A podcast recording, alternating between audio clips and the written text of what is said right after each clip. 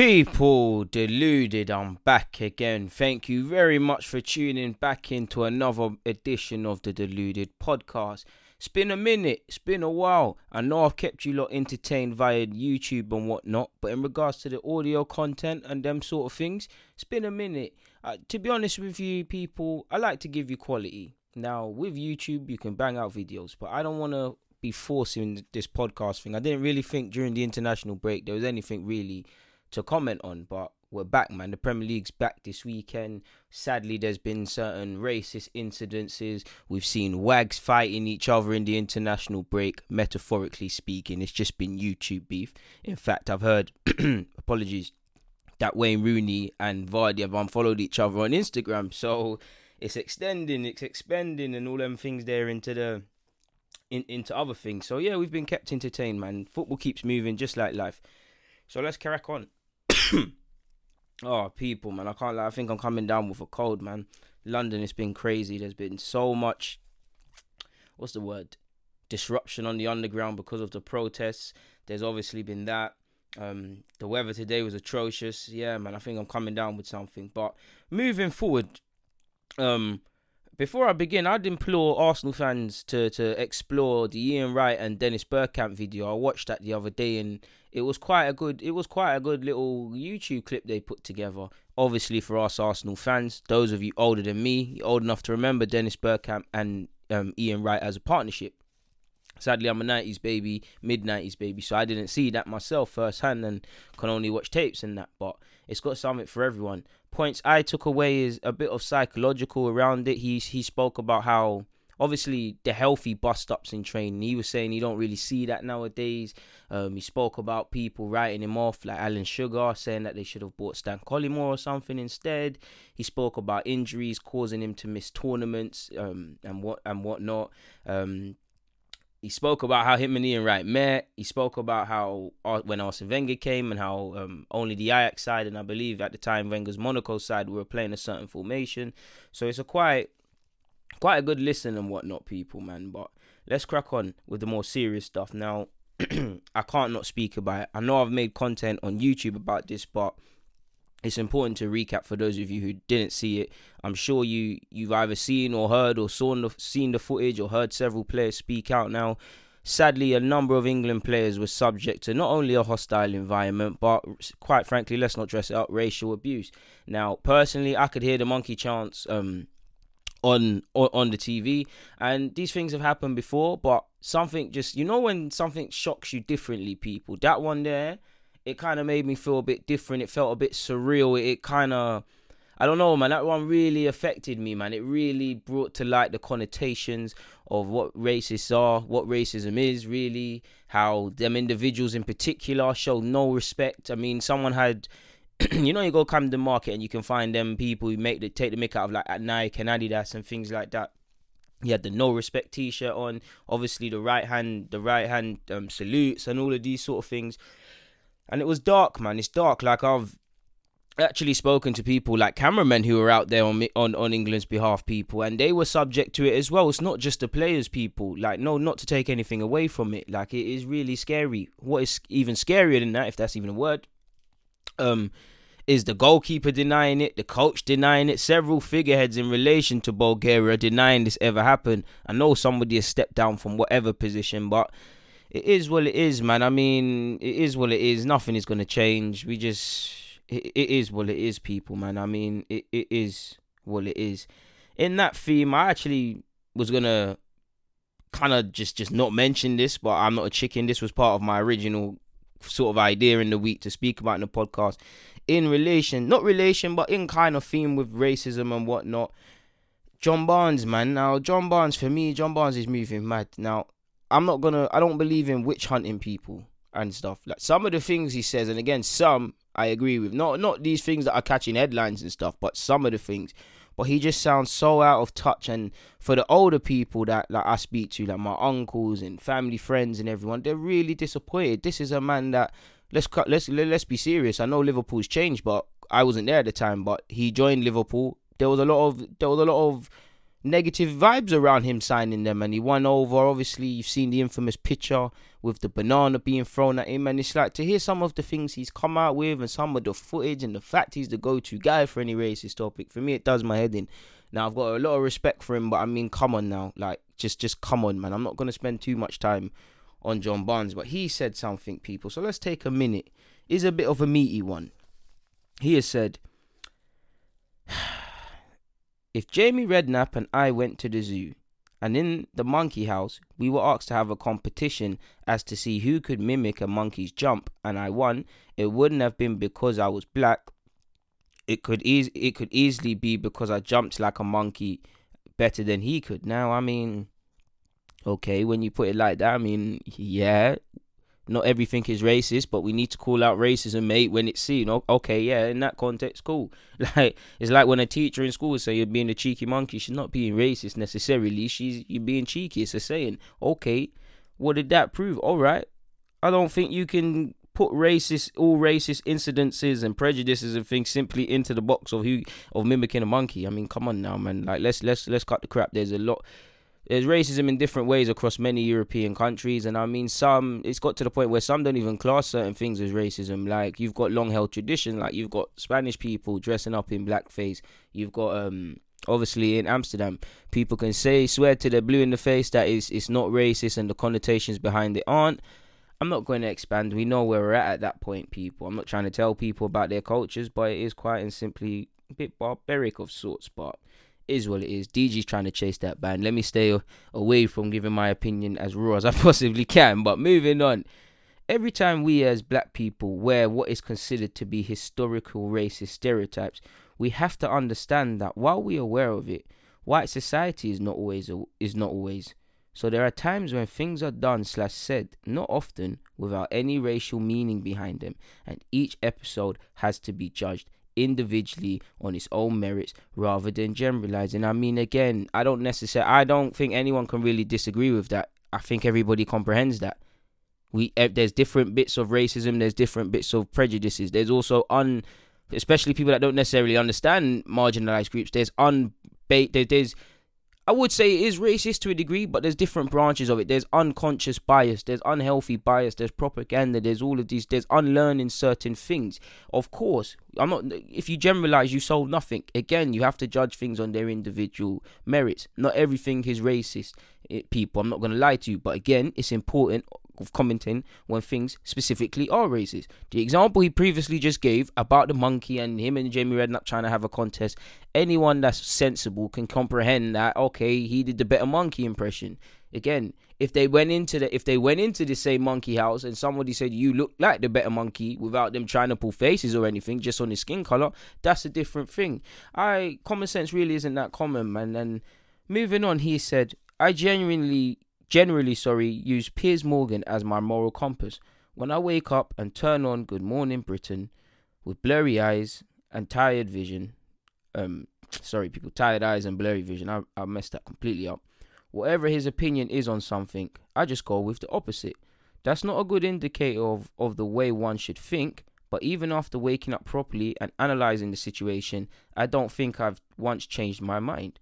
So when the Liam Neeson thing came up, it was no different.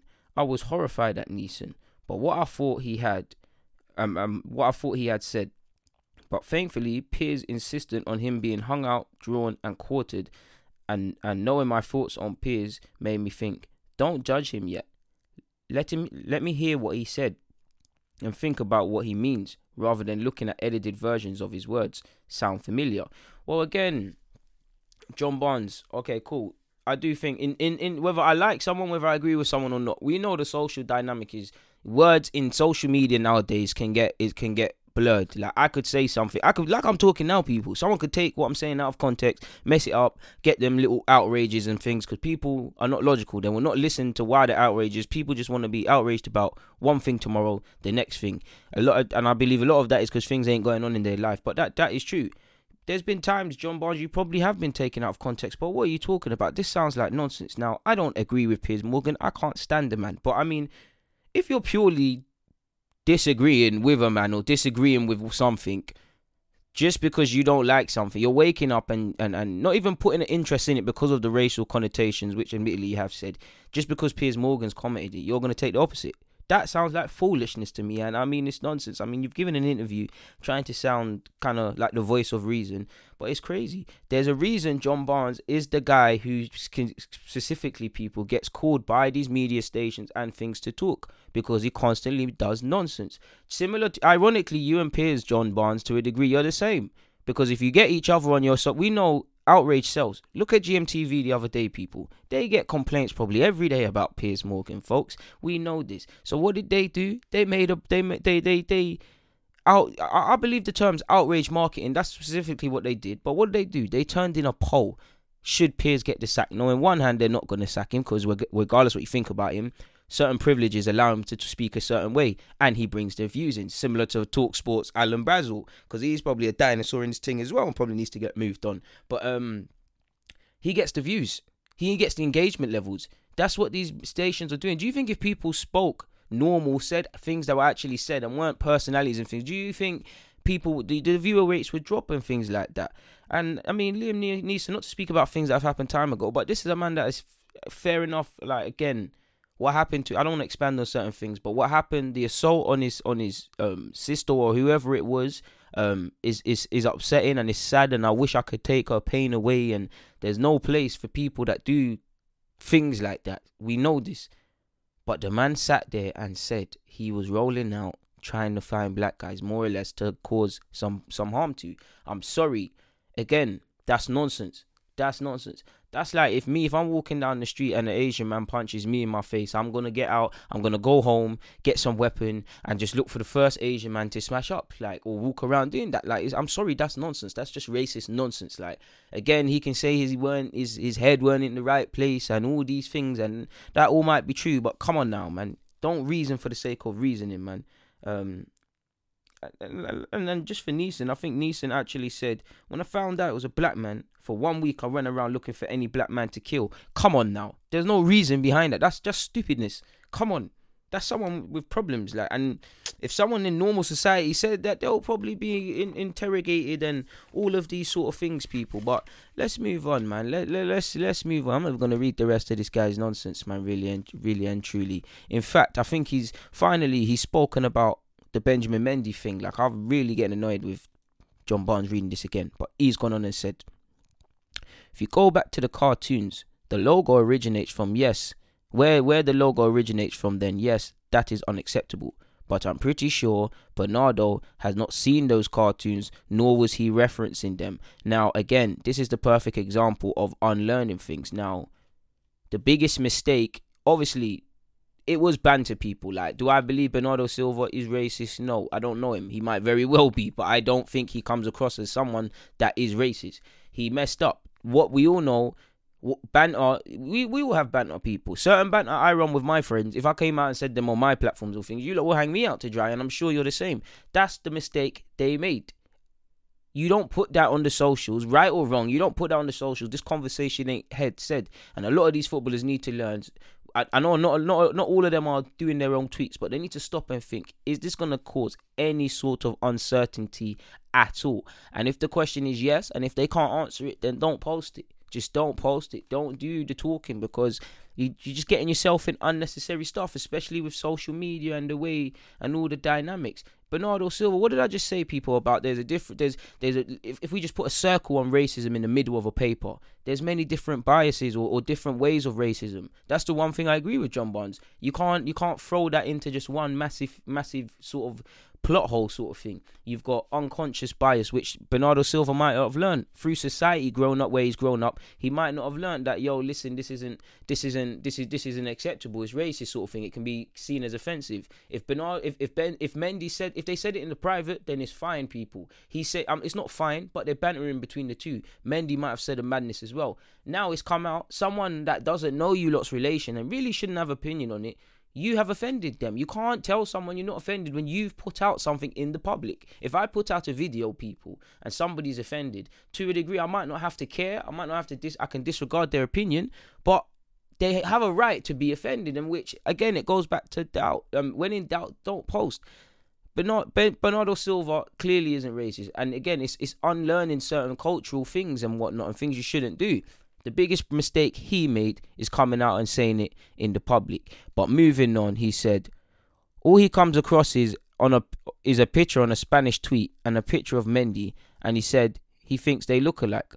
Also, Sterling came out and said he saw nothing wrong with Silva's tweet. Where was the criticism towards him? Sterling did get a lot of criticism, but you could see Sterling now. Let's let's be honest, that was a massive PR job by Manchester City, and they kind of got it wrong. It was a serious PR job they was running there. Sterling clearly looked a bit distressed, in my opinion, and looked like again, you can always speak out, but Sterling looked like he's been briefed and whatnot, and he looked like he didn't want to comment on it. And again, I don't think Bernardo is necessarily racist, but he has to hold his hands up for coming out in the public and saying that. And he should potentially be put on an educational class to potentially learn away from Benjamin Mendy, potential other unconscious biases he has or his certain attitudes. And that could be for people that are necessarily coming from where he's coming from, if they've got the same sort of view, he can be some sort of an example of yo, hey, this isn't right and whatnot.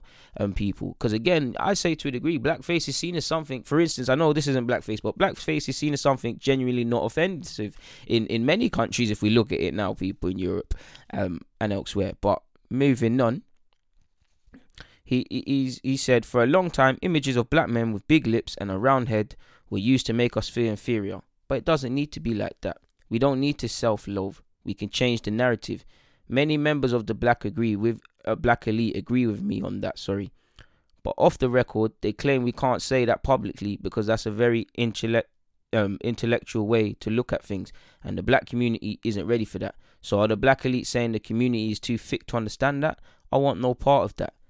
The black elite in this country should be using their platform to improve the lives of black people they are meant to represent by improving the lives of black people, they change the perception of black people, which in turn will see the entire black community prosper. That is the real fight against racism and what I've been championing for years. And I can't disagree with what you said there, John Barnes. I actually agree with the elite. But my problem is, again, you've talking about you can't blanket things in, but again, there's many different racism and many in regards to discrimination now which is different and barriers there's many different strands of that you've branched this all in you've taken what could be a healthy debate in regards to unlearning certain things that the likes of um, Bernardo Silva, sorry, potentially could have, and started talking about things. You can't talk when you you can have separate conversations and you can champion more than one fight.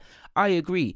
Like don't get me wrong, and I've said this in a video yet to come out. There's a lot of discrimination and barriers to, to get through. We all know people what the FA reflects. It doesn't necessarily necessarily reflect at the highest levels what the nation typically looks like now, or perceptions of what the nation looks like the team look like it. The national England national team look at it, but you look in the boardroom and these things. Yeah, there's people about. Let's not say no one's there, but it, the percentages gets lower and lower. And again, as much as I feel these barriers are true, I agree with John Barnes in that there's certain.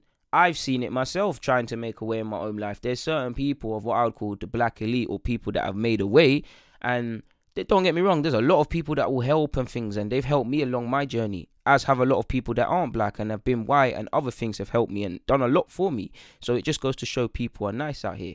But there are some people that self-loathe. There are some people that go to these networking events and events to share wisdom, quote unquote wisdom, with no no other intention than stroking their ego and some other things. Because you've got to look at it, people. A lot of a lot of people go and be mentors, but some of them don't really care to mentor people. They just want to be able to put that they mentor.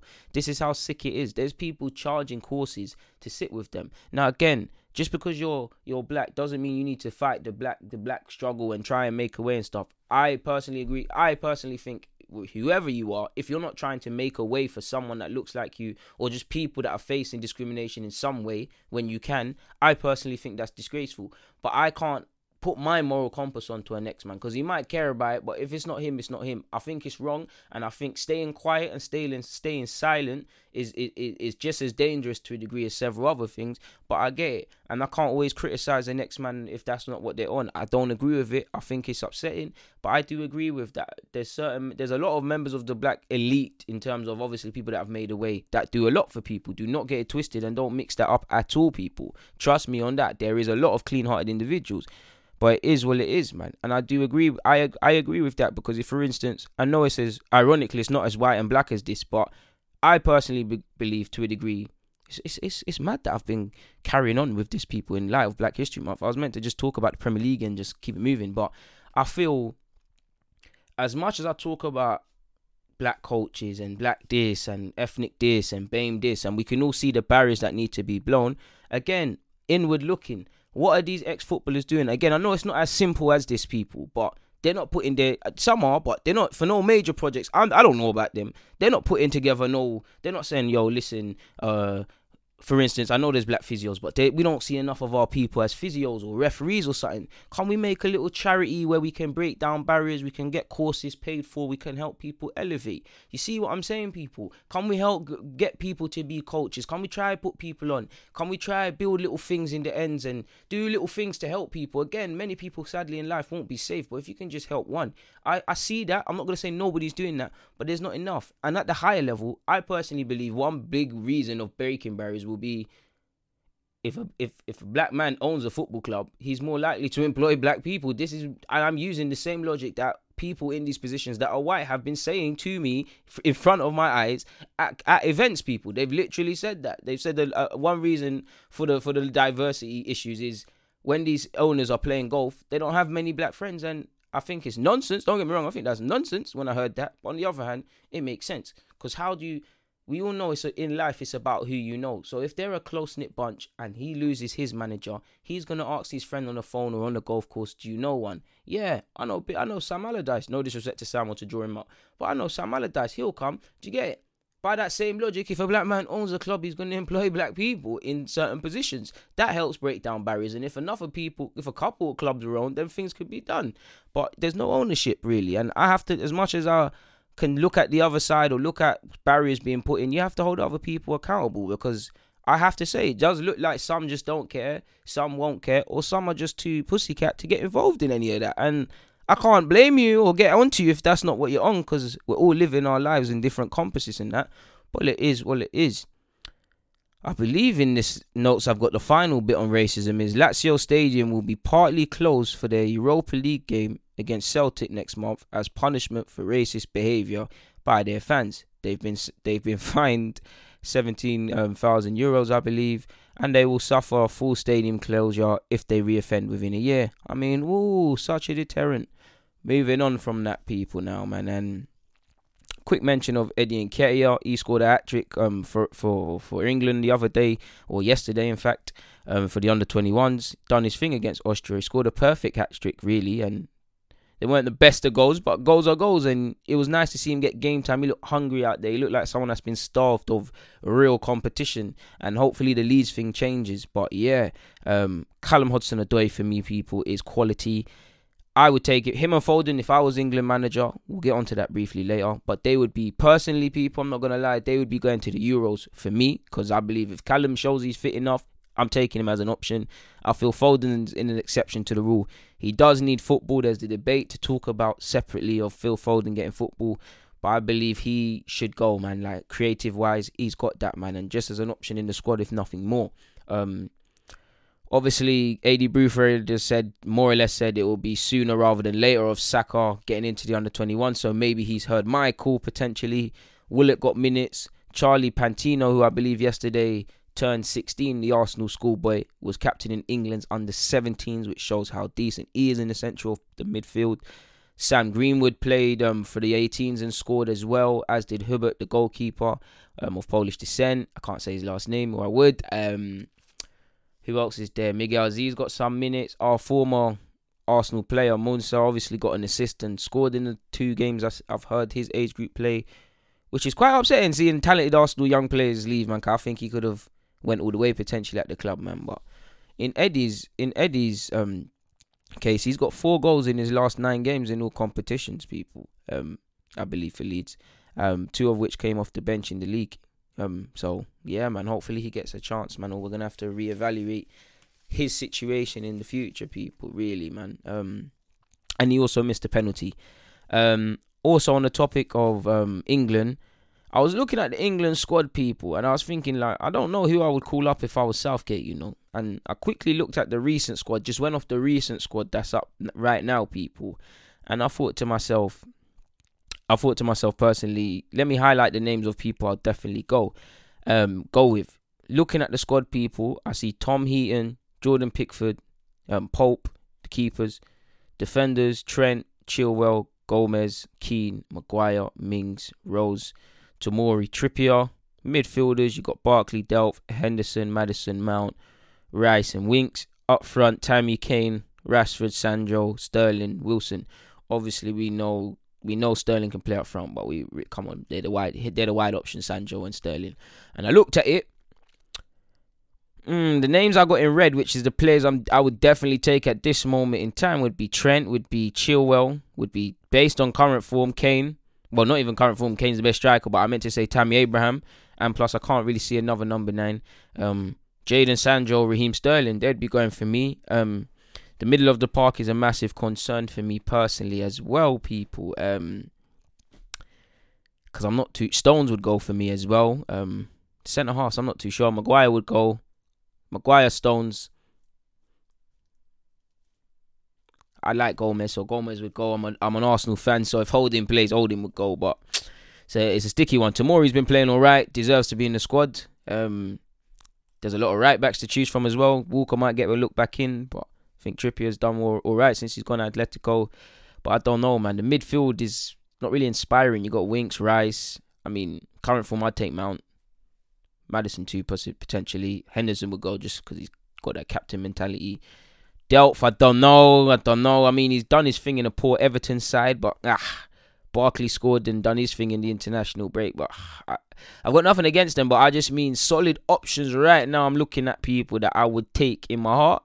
It's Harry Kane, Tammy Abraham, Jadon Sancho, Raheem Sterling, Trent, Chilwell, Maguire, and Stones because I just got a bias to Stones really. Potentially Gomez, but they're the names. Um, Foden and and and, and Hudson Odoi asterisks um, away from this squad. I mean, Winks, he's all right. He don't played all right, but Winks, Rice. I mean, I think they've got to pull it out a bit more. Um, I think Delph played all right for Everton. Maddison's been part of a good Ever- Leicester side. Sorry, Mount and, and Lampard. It just looks like father and son, really and truly. So, yeah.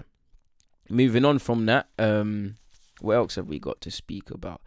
Um, we can speak about de Ligt quickly, people. Matthijs de Ligt, he's moved from Ajax obviously to Juventus, people. Um, and it's been tough for him. I told you a lot. Like it's going to be tough for all of these young players. People saw what he was doing at Ajax, and they got gassed off the word potential. And now they, I was telling you a lot. I mean, if you was really watching de Ligt, you can go back to when Spurs beat Ajax. Look how Llorente bullied him. That's no no fault of his own. He's a physical specimen, but he's still a young man. He's still naive defensively in several incidences, and it's only gonna come with experience. The good thing is he's at Juventus, where Italy is the school of defending.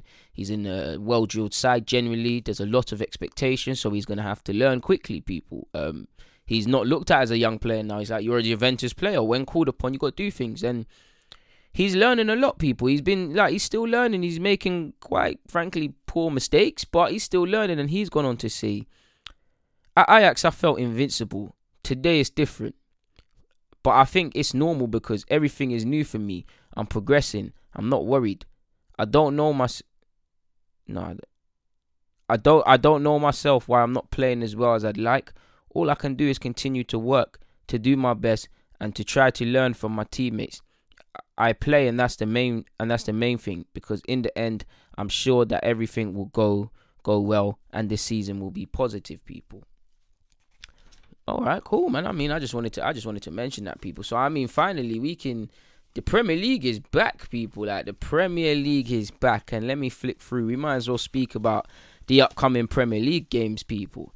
The first one I'm going to speak about is Everton versus West Ham. Now, Everton haven't lost back to back home games v West Ham since 1930, but they did lose this fixture last season by, I think it was 3 1. I cannot be sure. Um, Everton obviously have one win in their last five. Massive pressure over Marco Silva. Question marks over the players as they would be. Everton should be doing better.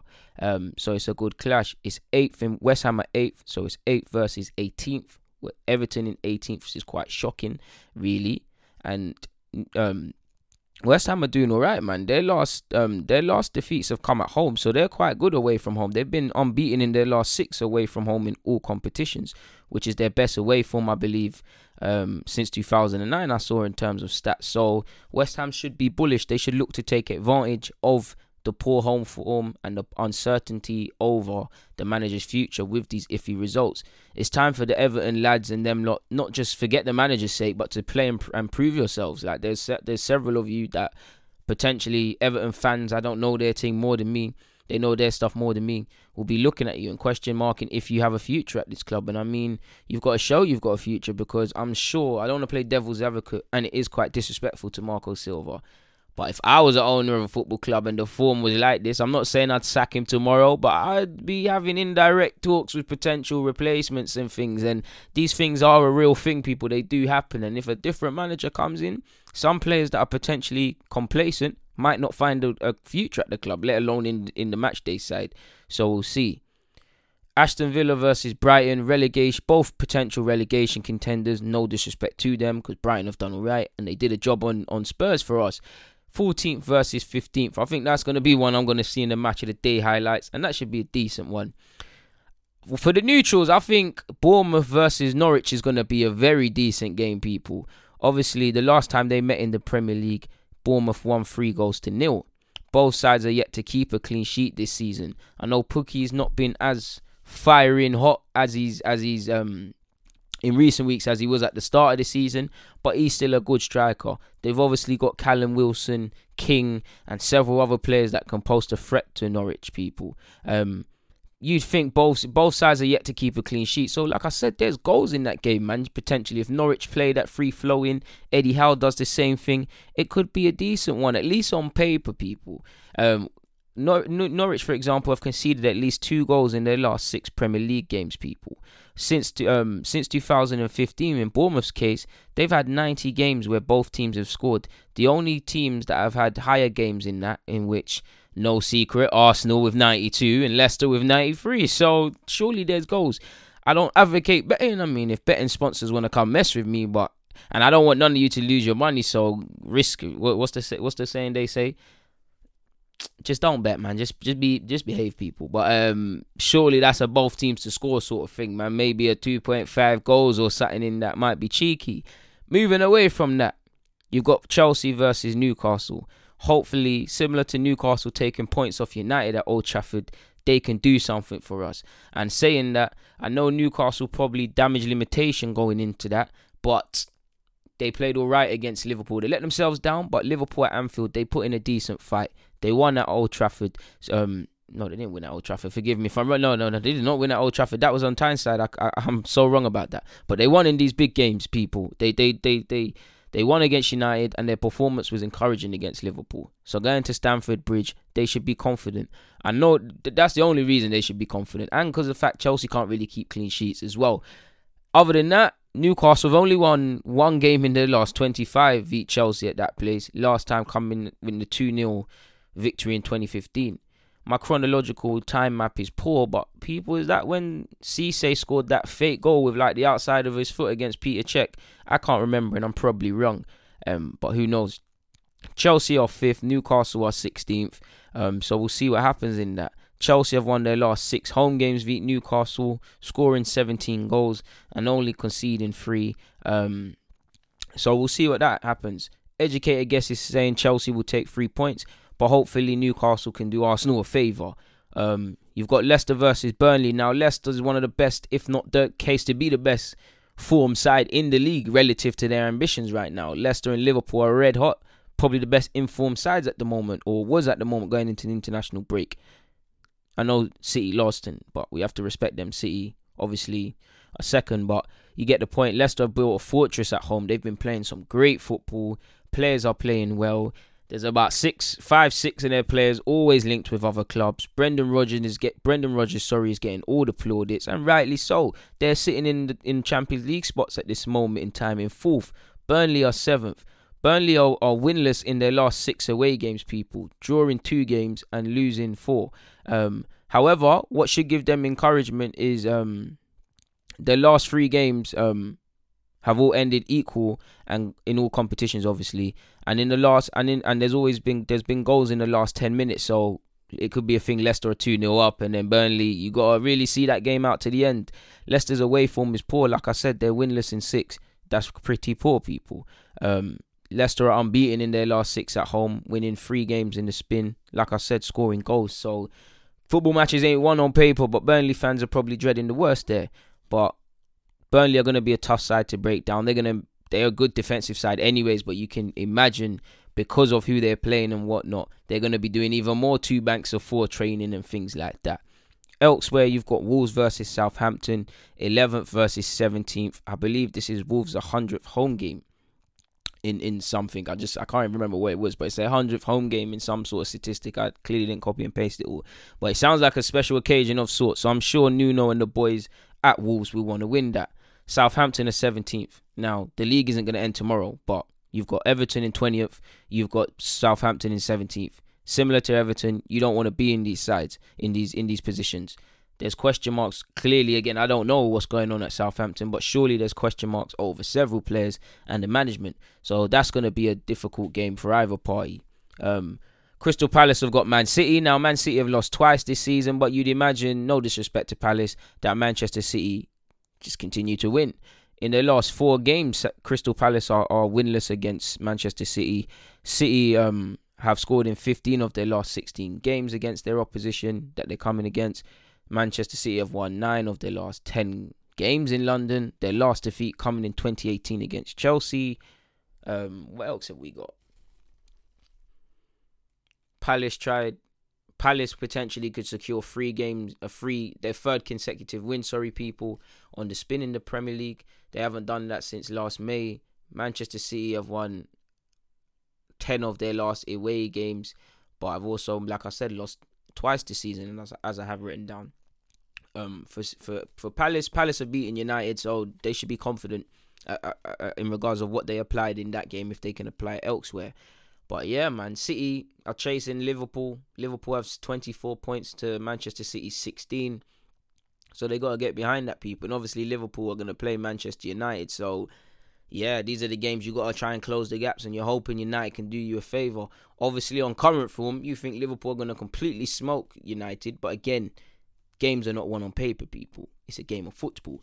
Um, before we get on to United and obviously the Arsenal, Liverpool, Liverpool, Spurs and Watford are playing each other at home, so the traffic in my house is going to be a madness on Saturday. Obviously, Spurs want to get top four. Spurs' form have been iffy. Regardless of what you say, though, they're on 11 points. Now, you look at Manchester United v Liverpool. You, like I said, on current form, you'd expect Liverpool to take three points. Arsenal, no disrespect for Sheffield United, but it might not be the most scariest of games, but Arsenal should be cause for concern. It's away from home, it's against a good Sheffield United side. So these are the games Spurs fans and Spurs first fans and their players should be looking to close the gap. Um, like I said, Spurs' form hasn't been good, but they should be confident. Watford have only won lo- have only won once in their last 12 against Spurs, and that was at Watford's ground. So away from home, it's a myth. Spurs have won nine of their last home games against Watford. Um, obviously, since beating Arsenal in 2017, Watford have lost 16 away games against the Big Six, scoring nine and conceding 53, which should again be of confidence to Wolves, um, to Spurs. Sorry, Spurs. Sadly, though, well, not sadly as an Arsenal fan, but um, sadly for them, have said Spurs have lost more games in all competition in 2019 than any other Premier League side, which which is 19. Last time this happened was in 2008, which wasn't at Juande Ramos. Hopefully, them days return back to Spurs. But um, moving on, people. You've obviously got Man United. You've got you've got we've got to speak about Man United v Liverpool. Now, I'm not a fan of either club, but they're two clubs rich in history, a rich history of rivalry, good times, bad times. It's Ferguson saying knock them off the porch. These are games both fans don't want to lose people. It's a serious rivalry. On current form, you'd expect Liverpool to win that and walk away with three points, and you'd expect United to just simply get smoked. And it could be one of them ones, depending on the defeat, where you hear somebody has lost their job in the morning. The good thing is, games are not won on paper. It's United. I mean, Ferguson will probably make sure he's at that stadium and probably be managing from an earpiece. Uh, the players will feel the spirit from the fans. It's Man United v Liverpool. tactics, form, these sort of games, it goes out the window. Obviously, not completely out the window, but it goes out the window. And I don't know where United would get confidence from, but um, looking at it, they're unbeaten in their last five at home against Liverpool, um, which is the longest run um, since 1991, um, 2000, I believe, two and 2000 and something. I didn't even print. enemy of progress, really. Can't you see DG's trying to do some statistics thing and it's not even aligning it. But um, yeah, it's also the first time Liverpool will be top of the league and playing against their opposition since 1996. Um, United have also had more penalties against Liverpool more than any other side. So could there be a penalty in this game for the gamblers? Um, four of the last six games between the two have ended level. Uh, previous to that, though, only four of the previous 36 ended uh, ended ended like such yeah, and looking forward, only it says only Chelsea and Manchester City have won more Premier League games um, via United than Liverpool, which stands at five. So again, it's a game of passion. Will Mata be the one to chip in and score? Will it be Martial or or will Mane and Firmino and the rest of them wreak havoc? What should even give more United cause for concern is Pogba, who's missed five of the last seven with an ankle knock, I believe, and has suffered a setback in regards to his re- rehabilitation out in Dubai apparently is missing this game, and so is De Gea. I believe De Gea hurt himself in international break. Now, this could be United hoodwinking, but it could be tr- the truth, people. And if both of them players are missing from your side, then I'd personally be very concerned as a United fan because they're two of your best players, regardless of form. The good news or some consolation, however, is Martial, Wan-Bissaka, and Luke Shaw are expected to return um, um, from from their respective injuries. United have only obviously won just two of their last eight Premier League games, and yeah, man, sit just two points above um above the drop zone in 12th. So things could happen. It could be banter. Um, so I'm looking forward to that game. Moving forward though, people, and Arsenal versus Sheffield United. Sheffield United v Arsenal. People, I am concerned. I it's gonna be a game where I hope it's not, and we can walk all over them, but it's going to be a game where we're going to have to really fight to earn three points out there. We're going to battle. They're unbeaten away from home. They're playing at home, and we'll get onto that. But that shows you they know how to set up well away from home. That shows you they know how to be a side difficult to break down. We know we rely on the individual brilliance of several players, whether it's Lacazette, who hopefully plays some part, Aubameyang, who's been in red hot, hot, red hot, sorry form, and the rest of it. We've scored five goal. We've scored five goals in eleven away trips. There, people. It's gonna be difficult. So if they know how to set up and how to be difficult to break down, and at home they play a bit more expansive and got the fans and the Steel City passion behind them and stuff, it is gonna be a tough game. The atmosphere is. I don't want. I hope it's. I'm overselling this, but the atmosphere is gonna be there. You know, Sheffield United, Steel City, passion, grit, determination. I don't want to downplay that and think they're just a side with blood, blood and guts. They've got some good technical footballers. They're good defensively. They know how to exploit sides. Their fans on Arsenal have problems away from home. Their fans are going to be supporting them. They have every reason to be bullish as well. They made Liverpool work very hard for them three points, and you can say. The only reason that Sheffield United let themselves down is you can see the difference between Championship football and similar to Villa and, and Premier League football. They let themselves down and Liverpool were able to exploit them. But they made Liverpool work for them points. It wasn't a thing where they were just sitting back. They gave Liverpool a goal. The only criticism you could probably say of Sheffield United is that they re- they I ain't got the statistics to hand, but they really struggle to convert goals. And apparently there's issues uh, regarding McBurnie. Um, hopefully they're proper issues, so he's not involved, so they won't have their key striker. From an Arsenal perspective, Emile Smith Rowe is back in training and eligible for selection. Um, I believe there was a behind closed doors friendly in which Lacazette didn't feature. In fact, I don't even know. I don't think he did. But um, Ozil played, Bellerin played, Holding played. I'd assume Mavropanos played against Reading, and it ended 2 2. I didn't watch the game. I have no specifics, but it shows you all of these players are eligible uh, to some degree. We know the whole Ozil thing. Um, regarding Reiss Nelson, obviously he's not back until November. So yeah, man, Sheffield are going to be tough to break down. They've lost by no more than a single goal this season as well. So uh, we're going to have to. Well, they're going to be tough to break down they can be tough to break down and they can be expansive people so it's gonna it's gonna be a game tactically we're gonna have to be on point it sounds silly but take your chances make sure you don't allow the fans to unnerve you because they're gonna be right behind them this is why they wanted to return to the premier league to play these games it's a monday night i wouldn't want to be up in sheffield no disrespect on a monday night playing against them i wouldn't but that's how the game is. It's not a game for nothing else. It's a game for passion. It's a game for grit. It's a game for determination. And I hope to God every Arsenal player is fully prepared for such people, and especially and Chris Wilder is even very confident about it. He said, "We are bullet. We are as bullish as you obviously imagine, because that is the approach that we take. We were against Liverpool. The crowd have been amazing at home, and that is not me rubbing their heads because they know how important it is for them." To be on the front foot and make it hostile and noisy. The last manager who came here, Jurgen Klopp, commented on the atmosphere as well it was a real pat on the back for the way our ground was set up and the atmosphere inside it. We still need that on Monday night, and I'm sure that it will happen. A night game at Bramall Lane under the lights, live on Sky, something that we are really looking forward to and getting after the opposition, but understand the quality they've got. Has he got anything else? No. So yeah, Arsenal v Sheffield. You obviously my Arsenal cap came out, people, and and you saw it. But hopefully that's something. That's a decent game. Um, to be said. Um, what else have we got to speak about? Um, from an Arsenal perspective, um, I've already spoken about Saka in the under 21s. We've spoken about Emile. I mean, I'm I'm happy to hear about Ljungberg people, man, because again, people can say what they want to say about Maitland Niles, but Cohen Bramall's left his club. Saka's praised Ljungberg. Maitland Niles has pr- praised Ljungberg. A lot of these young players are praising Ljungberg. And we've got a young squad. We've got to develop several players. There's every chance Ljungberg one day is going to be a manager. Hopefully at Arsenal, if, if it goes that way. He sounds like he's very good at developing players. Maitland Niles has said, There's quite a few things I've learnt. He knows me as a winger. So attacking wise, he's helped my game a lot. Defensively, I go to someone else to help me because they're two different styles that I have to play. Him personally, he pulls me to the side a lot and has shown me different techniques and ways of beating players, ways of crossing the ball and shooting. It's helping me, and I'm really happy to have him around because he's such a big figure in the team.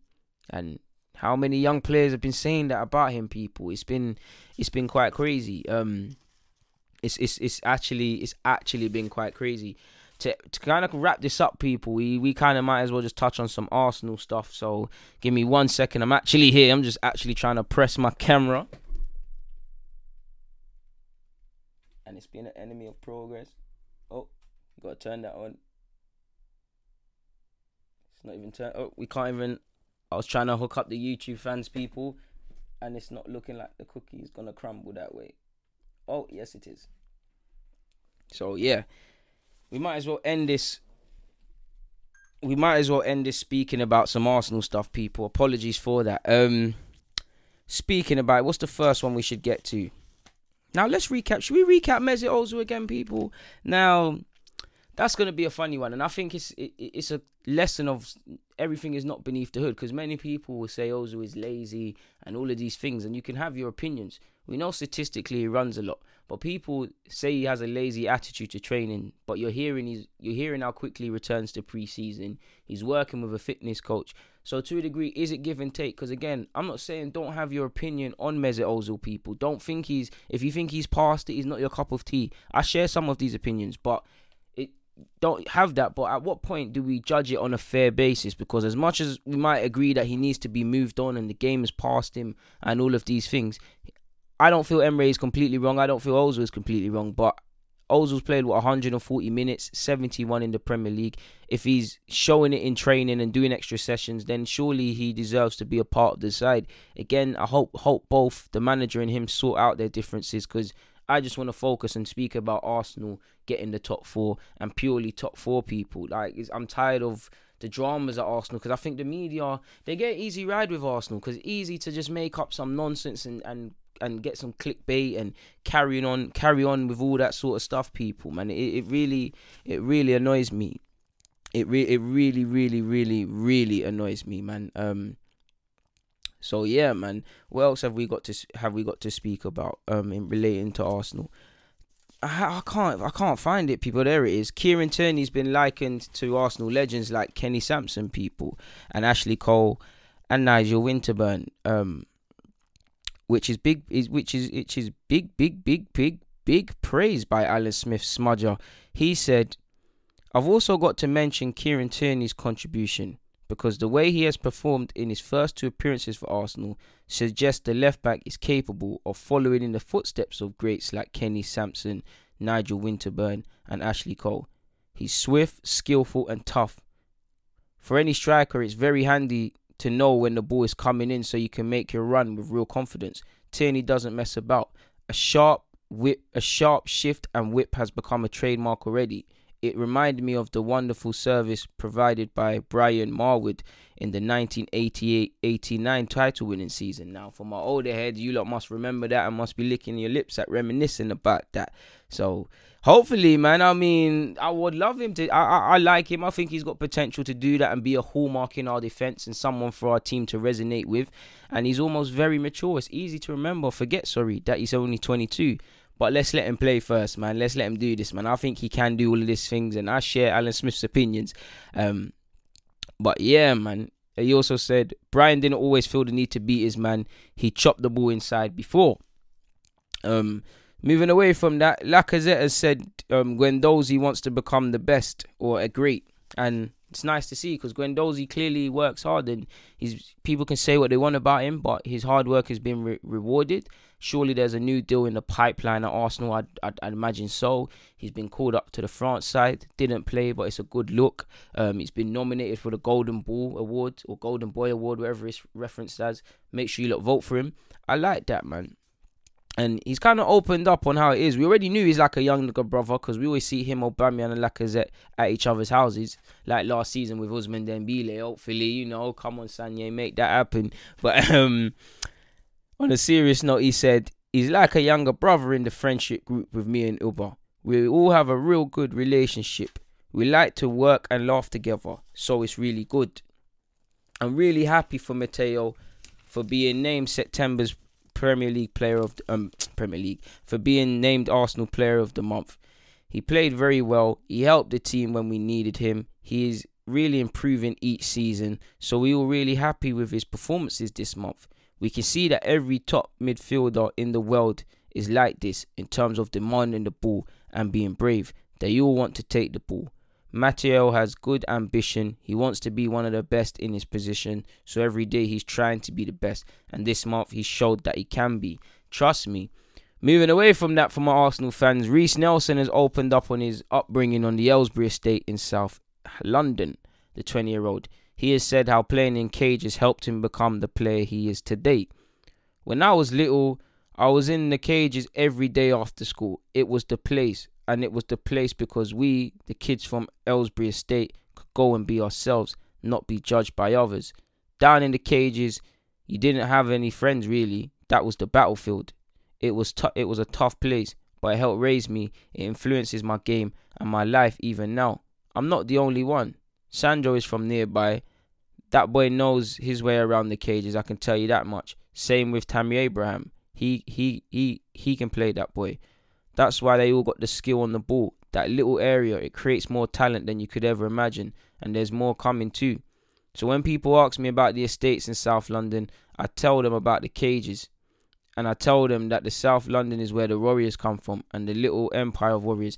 And although I'm from North, I kind of understand that because I, I, find it funny now how all the scouts and all the talent people at clubs, it's all the range now, people to, to street footballers, the skills and and and the, the, the you know the rough around several edges. It's that's all the rage now. But I mean when these players were frowned upon, ah, he thinks he's a show, he's a showboat or he's a one trick pony. He he does this. He he he looks too hard, difficult to handle. It's all the rage now, and I'm happy to see it because it's providing a way out and a way for young footballers from inner city London and any, everywhere else that has the same issues a way out, man. They're getting a way to play football, earn a living, improve their family's life, hopefully give back to the community, keep the cycle. Away from that, football presents a lot of marketing opportunities and other commercial opportunities, and it allows you to see the world, man. I mean, look at all them.